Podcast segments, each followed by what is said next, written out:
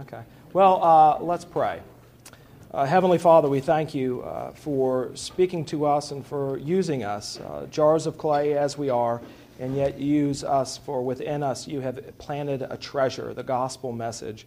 And so, Lord, wherever we are in this world, whatever happens to be our missionary field, whether it be home, office, or even uh, the basketball court, we pray that you would use us uh, for your glory. In Jesus' name, amen. Okay, Colton. Houston, you are with us. You are the operations coordinator for the University of Alabama basketball team, the men's yep. team. Right. I want to differentiate that. And, uh, and so tell us a little bit about how you got where you are, because uh, you really, did you really see yourself being on the coaching management side of basketball in the midst of college? Tell us your story. Sure. Well, if I'll start with this, if you'll let me, uh, just thanks for letting me be here. You know, I'm from Birmingham. I didn't grow up at the Advent, but it's a, a pretty special place for me. And um, maybe we can touch on some of the ways that I have a lot of connections and memories here. But um, really thrilled to be here. And I told Gil Cracky earlier that you guys must really be hurting for speakers. For Andrew asked me to come here. I don't really know what I have to say, but um, to answer your question, I uh, in college probably no. Now, I'm one of these people that um, I always tell the story. I have a big sister, Jenny Sabera. She lives here. Some of you may know her. She's a doctor. When she was in seventh grade, she told my parents, I want to be a doctor, and never wavered off that a day for the rest of her life. And today she's a doctor. And I was not like that. I didn't really know what I wanted to do until a few years out of college. So, but my story, the short version would be that I, um, in college, realized that I enjoyed teaching. Um, and that takes a lot of different forms. Uh, but my first job out of college was at a school where I taught and coached some basketball up in North Carolina. But I realized after a couple years that probably wasn't what I wanted to do long term. So um, this is where I tell people my story really gets weird. I left Christ School up in North Carolina and went to Beeson Divinity School here in mm-hmm. Samford, and um, worked uh, at a church, St. Peter's, here in town, full time as a youth pastor, and stayed on part time for another year after that and um, was really trying to see if ministry was my calling. And, you know, I realized the answer to that was no, not, not full time. But the coaching thing I kept coming back to is that's what I really missed from, from when I worked at the school. And I kind of caught the coaching bug, as I guess you would say, and God's way of letting me know that that was his calling. So, um, so in 2010, when I finished at Beeson, I sort of made a goal of trying to get into college basketball. And um, the Lord was completely at work. There were a lot of factors that led to me ending up, ending up at Alabama, my first year with Coach Grant. And uh, I volunteered that first year just to get my foot in the door, and then I've just stayed on and slowly over time have uh, managed to be, you know, the operations coordinator and um, stayed on through the coaching change. Praise the Lord. So we didn't have to move this past year. And so that's where I am now. So when you, you graduate from Beeson with a master's in divinity, and when you put your resume in front of a head coach, um, do they immediately say, "Whoa"? I mean, sort of like you know, how, you know, how, was this the most practical thing? And of course, it is very practical. But um, but what has been the response of like in the you know yeah. when you put your resume in front of coaches? I've been fortunate in that the two guys I've worked for have both looked at it and said, "That's great," you know, because they're they're believers and. and mm-hmm you know, they, they may say, so you spent three years doing that, like full time? Like, yeah, three three years. Um, but um, but on the whole, they, I think they see it as a good thing. And um, you know, one thing I tell Megan a lot is there's a temptation for me, and I don't know if this is true of anyone else, but there's a temptation for me when I'm in settings where that aren't Christian settings like this one. You can it's sort of easy or, or tempting to sort of not bring that part up. You know, mm-hmm. because if you say you're a Christian and the other person's not, now that brings us, there's an elephant in the room. You got to talk about it and deal with it. But when it's on your resume that you have a MDiv, I am a Christian. Yes, there's no. Not that an MDiv qualifies that. No, but, uh, exactly, exactly. So there, there's no escaping that, and right. it becomes front and center, and, and you know people know that. Right. And so, I mean, the, one of the funny things I've noticed about like basketball this year. Uh, give us an SEC preview. Just kidding. Uh, but. Um, what um, I've noticed this year, especially in the postseason in the NBA, there's been a ton of talk about faith. And I mean, I remember even in one interview, I forgot who it was, uh, said something about like even a revival in the locker room. I mean, are guys pretty open about their faith, or, or what is, you know, when you're playing a college sport or a professional sport? I mean, you're with them all the time. Mm-hmm. You're with them all the mm-hmm. time. And so, what does ministry and fellowship look like with a college basketball team? That's a great question. Um, guys are open about their faiths, but you know, sports to me, and, and college basketball being the particular sport here, is really just a microcosm of, of the world at large. You know, there's some people who are seeking, there's some people who are committed believers, there's some people who aren't believers, and we'll tell you why they're not. Mm-hmm. Um, and you know, and all other variations in between. Um, you know, we've been really fortunate at Alabama. You know, I'm not the chaplain of the basketball team. Mm-hmm. We have a really, really excellent chaplain there who, um, who's a great friend of mine, and he ministers to these guys. And then he and I talk all the time. He's a great friend, and you know, I see my role more as trying to support him. You know, whether it's you know informally, like having a conversation with a, a player here or a coach, because um, like like I said earlier, they know they know my background. They know I'm a Christian. So, um, but you know, it's relational. It's like any other type of ministry. It's it's relationships between the chaplain and the staff, between the staff and the players, between the players and each other. Mm-hmm. And you know, I'd say within our team, we have a couple of guys who are committed Christians mm-hmm. who are you know, being discipled by our chaplain and being encouraged to share their faith, and mm-hmm. other guys who are new believers or seeking. And um, you know, one cool thing about college basketball is you get so much turnover in your squad every year. So you know, your seniors graduate or your guys transfer, and it's a big issue with us. Uh, in every college basketball program, really. So you have really, we had six guys leave the program this year. It's half the mm. team and all these new guys come in. So the dynamic really changes every year. But the positive to that is as a coach or a chaplain or maybe as, as a player even, there's new relationships that form and new chances to, mm-hmm. you know, impact those lives. Yeah, it just you know one of the things that I notice is that you know for um, I know there's something about athletes, especially stellar athletes that are playing Division One or playing in professional sports, that they have a platform for the gospel that most of us don't have. And so I can remember hearing oral this. You know, I'm, I'm not that old, but this will date me a little bit. I remember hearing Orel Hershiser give his mm-hmm. testimony, mm-hmm. and I was just like, I want to be him. Yeah, right? I wanna, right. You know, it was sort of like, and you know, if I listened to it now, I'd probably say, "Yeah, that's not that good a talk." But in the moment, right. because it was Orel Hershiser, right. it was a big deal. And so, do, do, I mean, is that? I mean, does that ever play into things at, at, at the University of Alabama, where um, do, do, players take advantage of things like Fellowship of Christian Athletes? Do they?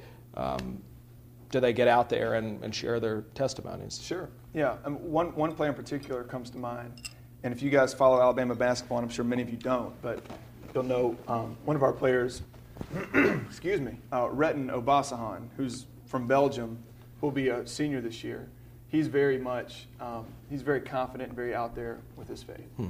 You know, whether it's on social media or like he, he's been, he talks to groups, he talks to high school groups. He's, um, he's not only active with FCA, but he'll speak to FCA groups um, about, you know, his faith.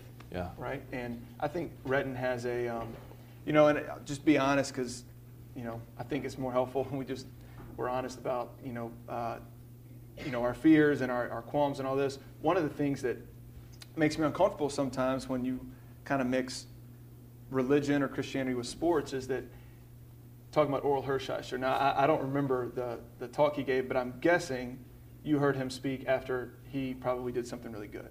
Yeah, it probably they, wasn't after his. Series. It was after the World Series when right. they played against Oakland. So every time, and tell me if you guys have heard something different, but to me it seems like every time you hear a professional athlete or a college athlete talk and thank God or proclaim his faith is after something really good has happened for him or her. And there's nothing wrong with that, but I think the unintended consequence of that sometimes can be a connection that the person who's hearing that makes between faith and all these good things happening to you. Yeah and that God is still good and God is still Lord even when we lose or we are injured, things like that. So with the I think Retin's really good because he gets that, and he's had struggles in his career. You know, we haven't been to a Final Four during his career, or you know, he hasn't been SEC Player of the Year or anything like that, but he's still able to stand up there and proclaim his faith. Yeah, yeah that's a, that's a really interesting point. I mean, you, you hear after a big victory, players saying, I just Yep. want to give credit to Jesus Christ for this victory. Right. You never hear anybody say, I just want to blame God for our loss today. exactly. right, but no if God is that. sovereign, if God is sovereign, then He was sovereign over the victory as well as the defeat. Yeah, do you think, I mean, is that one of the struggles? Because, uh, I mean, uh, there, there's very little grace in sports. Uh, I mean, it, it's all law. Yep, And, uh, yep. and it, it's performance Yes. based, and, Yes. uh, and how good you are is marked by your record, by your stats. And um, d- does that, I mean, so does that put a particular pressure on athletes that I mean, we experience in our own lives, but in a very real and tangible way for them? Absolutely, absolutely. You hit the nail on the head. Grace is all law. I mean, grace is all law. I was, if I didn't catch myself, one of you should have called me out on They, that right there. they would. Yeah. They would. Sports, sports is all law, and um, and the other thing you said, there's there's there's very little grace there. Absolutely true, and yeah, you know, on one hand, I do think it's very prevalent in sports. On the other hand, I think that that's the way the world is. I don't know that sports is necessarily unique when it comes to being performance driven and you know achievement driven. Um, but I certainly think it's a challenge within the culture of sports excuse me, uh, a challenge within the culture of sports to talk about grace and defeat and, you know, God's sovereignty over loss and, and things like that. But I think there's a huge void, you know, and something that needs to be talked about. Yeah, how do you how do you speak into that? For instance, I mean, here in Alabama, I mean, let's just be honest. Jesus and football go hand in hand. Right. I mean, probably the most intense, intense and emotional worship experience I've ever been to was at Bryant Denny Stadium, um, and it, it was just a really. I mean, we'll, we'll we'll move you to tears. And so, uh, you know, you're not out there on the field or you're not out there on the court, but when the team loses, you feel like you have lost. So Right. the I'll, I've never I, I've I've done some really sad funerals, uh, but I have never experienced darkness at the level of the Sunday morning after the Alabama LSU game when they lost in the regular season and then ended up Did you beating hear, the did you hear that? The, Yeah, the yeah. groan out there? I mean, there's one man I'm looking at in particular who was especially, uh, I remember his the look on his face, but and it was very funny. And they actually, uh, you know, some people didn't get back till like three, four o'clock in the morning because the traffic was so bad and Cajuns can't drive. And uh, and so, but they, they they they showed up for church because they were really looking uh, for a word of hope. They were looking for a word of that it's. I mean, I because ever, didn't you think it's over? It's over for us. And it wasn't.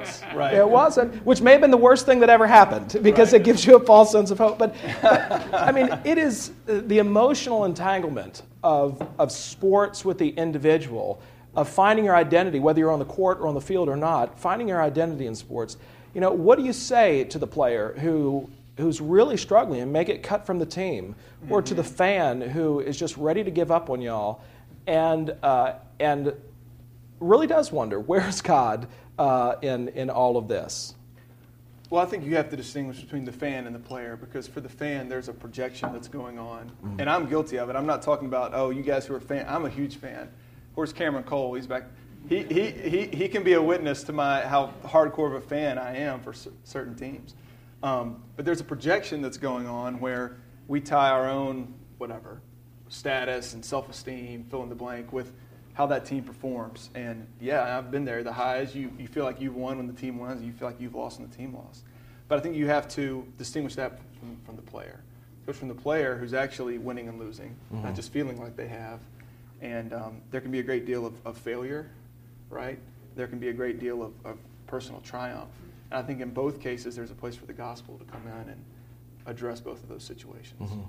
I mean, it, it- how do you? Yeah, I guess the que- how do you get perspective, and and having sports be in its rightful place, not just emotionally, but I don't know if this has happened to you, but you being in the position you're in, if a parent comes up to you and says, "Oh, Colton, I want you to meet my son, who happens to be nine years old and is, uh, you know, doing this intense basketball camp, and and the the guy there said that they have real promise." This really intense pressure on on kids uh, to uh, you know even at a young age to make them believe like you too can be everybody can be a D1 athlete Yeah. basically. You're asking the hard questions, Andrew. Um, you touch on something that's really important, which is the, the role of the parent. Because, you know, when, when the, the, players in our program are, you know, some of the ones we're recruiting are 15, 16 years old, and then they get in your program and they're 18, and they leave by the time they're 22. So you're dealing with young people. Almost every time, the parents are, are really involved in the process. And very often, what you speak of is the case where the parent is somehow living vicariously or trying to attain some level of achievement through their child's achievement. And sometimes you have to kind of work against that. You know, you don't want to come between the parent and the child, but, um, you know, it, it's a cliche, but what you hope happens when these young men are in your program is that they, they take some steps towards becoming men. They can maybe come in as children and, and leave as men, or at least you hope that's what happens. And part of that process is developing their own identity, their own sense of who they are and what they believe. And um, you know, you never, like I said, want to step in and come between them and their parents, but I think you do have to try to help them get a better perspective. And one good thing about sports, and it doesn't matter where you coach, you're going to lose. Mm-hmm. You have, as a coach, you have to be able to deal with, with loss and know how to talk to your players about loss. And it's not just losing games, but injuries. I mean, we have every year one or two players suffers an injury, they're out for the year. How do you address that? You know, when that's what your identity is wrapped up in. Um, those are all that kind of opportunities I was talking about earlier, where someone who's a Christian, whether it's your chaplain or a coach or another player on the team, can come in and speak truth, speak the gospel into that situation. Mm-hmm. It, you know, you mentioned uh, players coming in as children and hoping that they leave as as mature adults, mm-hmm. as mm-hmm. men. Mm-hmm. That's kind of the case. Uh, I mean, I think that's a big dilemma right now for college in general. Um, just whether or not the university is the arena in which that can happen in a healthful way. Mm-hmm. But is it harder for athletes because they are sequestered? They're, you know, they, they really don't experience college life on the same level as your average student going in. They, you know, they're, they're around the players all the mm-hmm, time. Mm-hmm. Um, the parents are traveling with them often. Um, things like that. Is it is it harder to get them to grow up because really they have so many decisions being made for them as as athletes when they study, when they eat, when they yeah. travel, those types of things. Um, some of the things you said are true because we do have a very you know uh, detailed and regimented schedule for them. But there's still ample opportunity for them to grow up. Right. I mean, being away from home for the first time, even if you're told when your study halls are and when your meals are, um, it's still a huge change from what they're used to. So, yeah, some of those things are true, but there's still a great opportunity for them to become, you know, men, adults, however you want to put it. Definitely.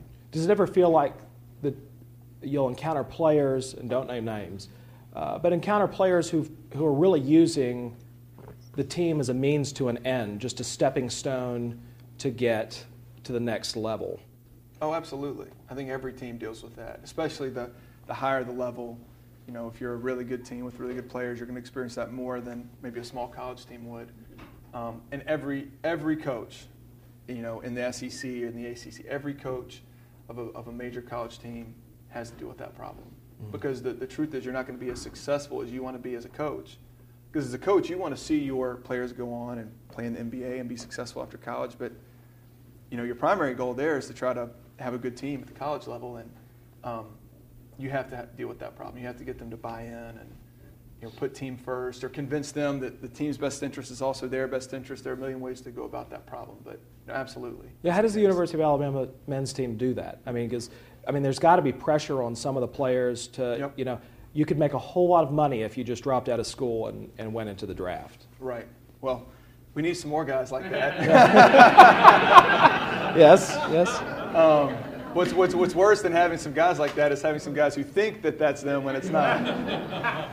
Um, you, I, you, you have to convince them, and hopefully you believe it's true, and I think it is true, but you have to convince them that the best way for them to be successful on a personal level is to help the team be successful. Mm-hmm. You know, to point out to them that very few guys get drafted off of losing teams and teams that don't make the tournament, mm-hmm. and that you know, when we, when, when we as a team succeed, we all as individuals succeed as well. Mm-hmm. With, uh, I mean, one of the, the thing that, that I'm wondering about with coaching is, mm-hmm. you know, how, do the guys have, let me phrase it a different way, do they have perspective on how blessed they are and where they've landed, even if they're not playing for a team that's winning the SEC championship. they're still playing basketball for the University of Alabama, which mm-hmm. is a mm-hmm. huge, huge accomplishment. And are they, you know, do you find that they have a, a, a, an inflated view of who they are? They think they're a lot better than they really are? Or do you find uh, that there's actually an element of humility there? It really is a case by case. Uh, it really depends on, on the individual. Um, you know, in, in, a lot of ways, being a player for the University of Alabama men's basketball team, many of us look on that as, like you said, you know, a very rare accomplishment, a very enviable position.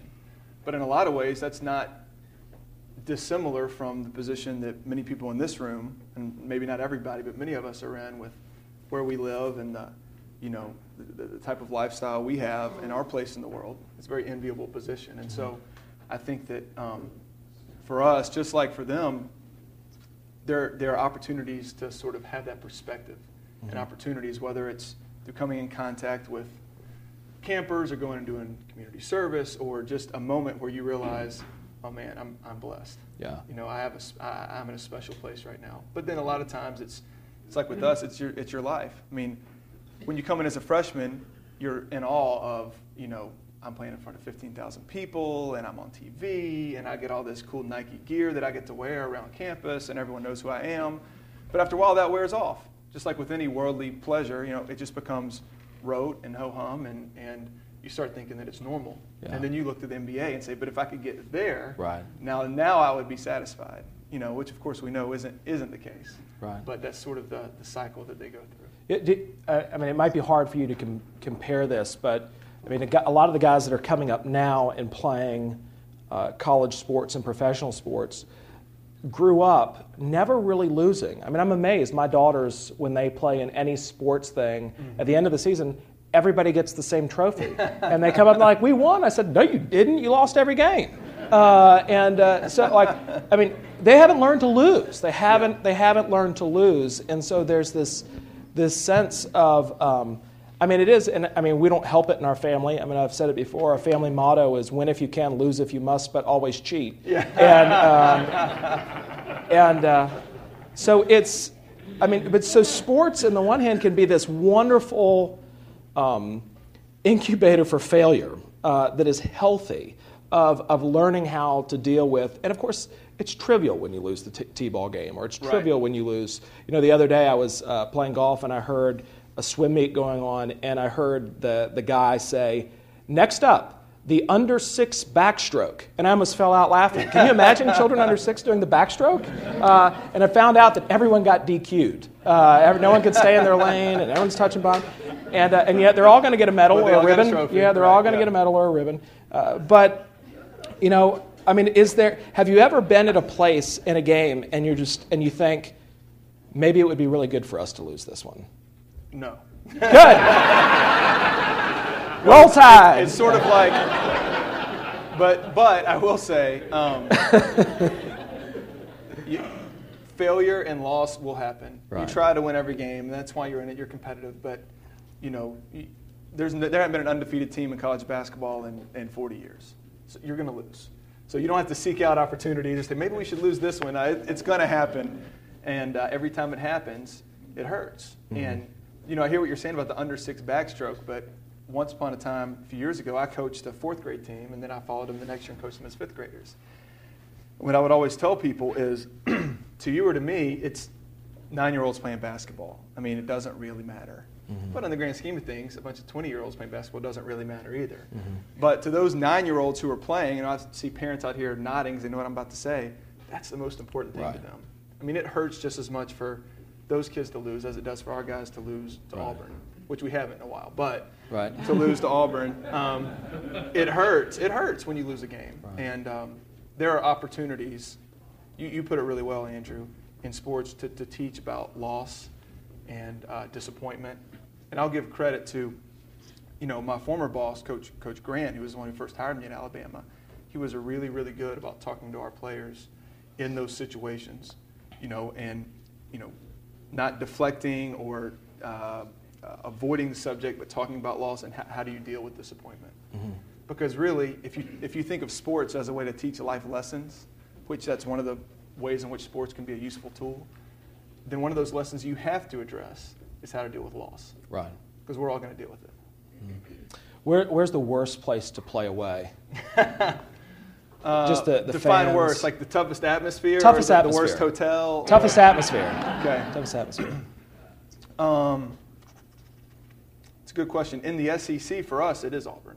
Mm-hmm. I don't think every team would say that, but when we go there, it's it's like a feeding frenzy. You know, the students are on top of you. It's always sold out, and they want blood. They want blood. You worry that they're about to come out on the court and Right. and, and take care of the business on their own. Yeah. So, um, but Florida's Florida's always tough. Um, Kentucky is huge and loud, so it's intimidating on that level, and they're they're usually pretty good. Um, so I would I would say those three stand out. Yeah, what, tell me about, you know, it's interesting. Uh, you say you can hear the students on you, and I mean, how much does that actually get to players and, and to coaches Oh, when, when you them. can hear that one person, you know? Oh, it gets to them. It's uh, you know, it's interesting. We I hear a lot and I read a lot, and so do you guys probably about how social media, how people when they're sitting behind a keyboard or on their Twitter on their phone will say things they wouldn't normally say to somebody's face. Right? We all know that to be true. Sort of the worst of us comes out when we think we're anonymous. And the other place where I see that happening is at a sporting event. You know. Um, and I've been, like I said before, a fan my whole life, so I've been on the side of it where I'm yelling. And of course, when you're usually the seats I'm usually sitting in at a football game, they can't hear me on the field. But basketball is unique in that there are a number of seats close enough to the court where you can hear what they're saying. And some of the stuff these, these people say is, is unbelievable. You know, and it really, uh, it really gives you an insight into the, the dark side of, of humanity sometimes when you hear what's being said. And is it sometimes not even directed toward you, but like, I mean, when an, let's say an, Al, I mean, does do Alabama fans yell at y'all and say, you know, you're the worst coaches on the face of the earth? you No, know? I mean, not, no, not really. No. Yeah, I it's mean, always, it's they're, almost they're always saying opposing. that. They're not yelling it towards us, Right. but they're probably saying it when they leave the building. But no, more, more the opponents. Yeah. But what do you think it is about sports that, that allow, that basically, you know, I, going to sporting events, uh, I'm often convicted that, gosh, this is more engaging and poor, people are more focused on this and caught up in it than even worship. And, um, and so it is a sort of worship, but Yeah, you know. I, I went to um, the Ole Miss LSU game several years ago, and we were walking uh, back to the car in Baton Rouge, and there was this very cute mom, and she had two little kids that looked either twins or close enough in age, and they were saying, "Come on, mom," and she said, "Honey, just stay right there." And she was keying an Ole Miss car, uh, and I just thought, uh, I thought that was crazy until I moved to Alabama, and uh, yeah, right. uh, but what is it about sports that I, I don't know what it is exactly, but I would say that sports, it's, I'll say this euphemistically, sports offer us an opportunity to reveal our true nature. you know, we're sinful people, and we, you know, um, you know, we're sinful people. I don't know any other way to put it. And for some reason, somehow, sports can bring that out in some of us uh, in a very obvious way. Yeah, there's such an irony because you, you see sports as something that, you know, where you can kind of prove your manhood, right? You can you can put it out there, and yet it's incredibly vulnerable, right? I mean, you're actually, I mean, you're you're you're performing in front of all these people, and and you're going to make mistakes. You're going to, and sometimes you're just going to outright uh, blow it. Yeah. Yeah. Um, but it, it really is uh, amazing uh, how caught up we can all get in sports, and it, it can ruin our week. It can, it can ruin, our, I mean, just listen to Paul Finebaum, right? Yep. I mean, uh, I mean, people, people will go so far as to destroy trees, Yes. right? Uh, Yeah. and, uh, and, and never say, I'm sorry. Um, it, it's, it's a really remarkable thing, and I'm, I'm so glad that there are guys like you uh, in, in, in that world. Any questions? Uh, you want to talk? I figured here we go. I was two hands shot up right Yeah. away. Are you involved in recruiting? Yes, yes. How, how has your faith assist you in that? Um, that's a hard question. Um, I mean, from a, uh, in my position, I don't go off campus to recruit um, because that's only for our assistant coaches and our head coach. Um, and I don't call recruits on the phone, but I set up their visits. I interact with them when they're here, things like that. Um, so I don't, wouldn't say that I have temptation to break the rules if that's what you're referring to or anything like that. Just because my my position doesn't really do those kinds of things. But um, you know, I guess I see recruiting as you're just trying to to to sell the school, and and if my faith comes into it, it's probably just in the sense that. Um, you know, you might get caught up on one particular recruit. and We have to have this guy. We really need this guy. But, you know, ultimately it's not all up to you. There's a, there's a lot of trust that, you know, when that decision is made, maybe they'll come to Alabama. You don't have total control over it. So you do have to have faith that the right guys are going to come and that the guys who show up are, are the ones who are supposed to be there. I don't know if that's a great answer, but it's the best I can do. Um, I know we talked earlier about you know how privileged people are to play Division One basketball. Yeah. I was wondering if you could talk about when you're trying to minister or reach out to guys, as any of us who follow sports know, so many of them come from deeply impoverished situations, Mm-hmm. broken homes, dysfunctional families, and is there ever an opportunity to, well, I guess, what is that like to minister to those guys who are in some ways living a, a, a dream life, but in some ways living a nightmare at the same time? You know, I'm sure this isn't true of everyone, but I'm been surprised that you know the the the, the, the individuals that come from you know broken homes or bad backgrounds. N- it's not as obvious as you would think. Like I made the point a couple years ago, our team. I was talking to Megan, and we had uh, you know four or five players who came from two parent homes and five or six who came from one parent homes. But if you if you try if you didn't know and you tried to guess based on their day to day behavior, you would get them wrong. You would. And I think to me, you know, the lesson I take from it, and you may say this is a pessimistic way to look at it. The lesson I take from it is not that oh these guys who come from these bad backgrounds have overcome it, you know, and, and are living these you know great lives. But it's more of even the guys who come from these great backgrounds can act like you know jerks sometimes. So. Um, you know, it, it's not as big a factor as you would think. You know, you, you can't really tell when you're around them every day. The Lord's Prayer, do y'all still, before a game or after the game uh, at Alabama, you say the Lord's Prayer? Mm-hmm. Yeah. We, you know, we've had a coaching change, so I don't know how we're going to do things moving forward. But yeah, we always uh, pray as a team, Lord's Prayer uh, after the game, and uh, pray as a staff, just the coaching staff before the game. That was always our tradition before. Yep. Um, how do you? So uh, you guys were talking about failure earlier, Mm-hmm. and most of your students, your student athletes, you know, maybe two of them will go to the draft every year. Yep. So how do you deal with that, both spiritually and professionally, for these guys who their entire life they thought they were going to go to the NBA, and Yep. most of them won't? Hmm. That's a great question. That, that's a huge area in which we have an opportunity to minister to these kids because, you know, you, if you have 12 guys on your team, probably eight or nine of them at least came in thinking, I'm going to go to the NBA one day. And, you know, Alabama hasn't had an NBA pick in, I don't know, seven, eight years probably. So y- now some of them ended up getting to the NBA. Maybe one a year does. So that leaves, let's say, nine guys who come in thinking they're going to make it, and then by the end of their career, they realize I'm not. And that slow realization of I'm not going to go make millions and play basketball for 15 more years, that, that's a form of loss, right? That's disappointment. That's probably a deeper form of loss than, oh, we lost the, the game to Auburn or to Florida. And that's a chance to minister. And that's where, know, because a coach spends so much time with his players, that's the opportunity to, to really talk to them about where's their identity located and what really gives them value.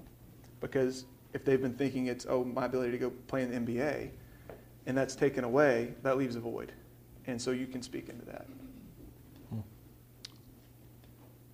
Okay, well, I want to say thank you to, to Colton and Megan uh, for, uh, for coming and, uh, and sharing with us this morning. It's, uh, it's been good, lots of stuff to think about, and uh, we got the ball rolling. Thanks, Andrew. God bless Thank you, you guys very much.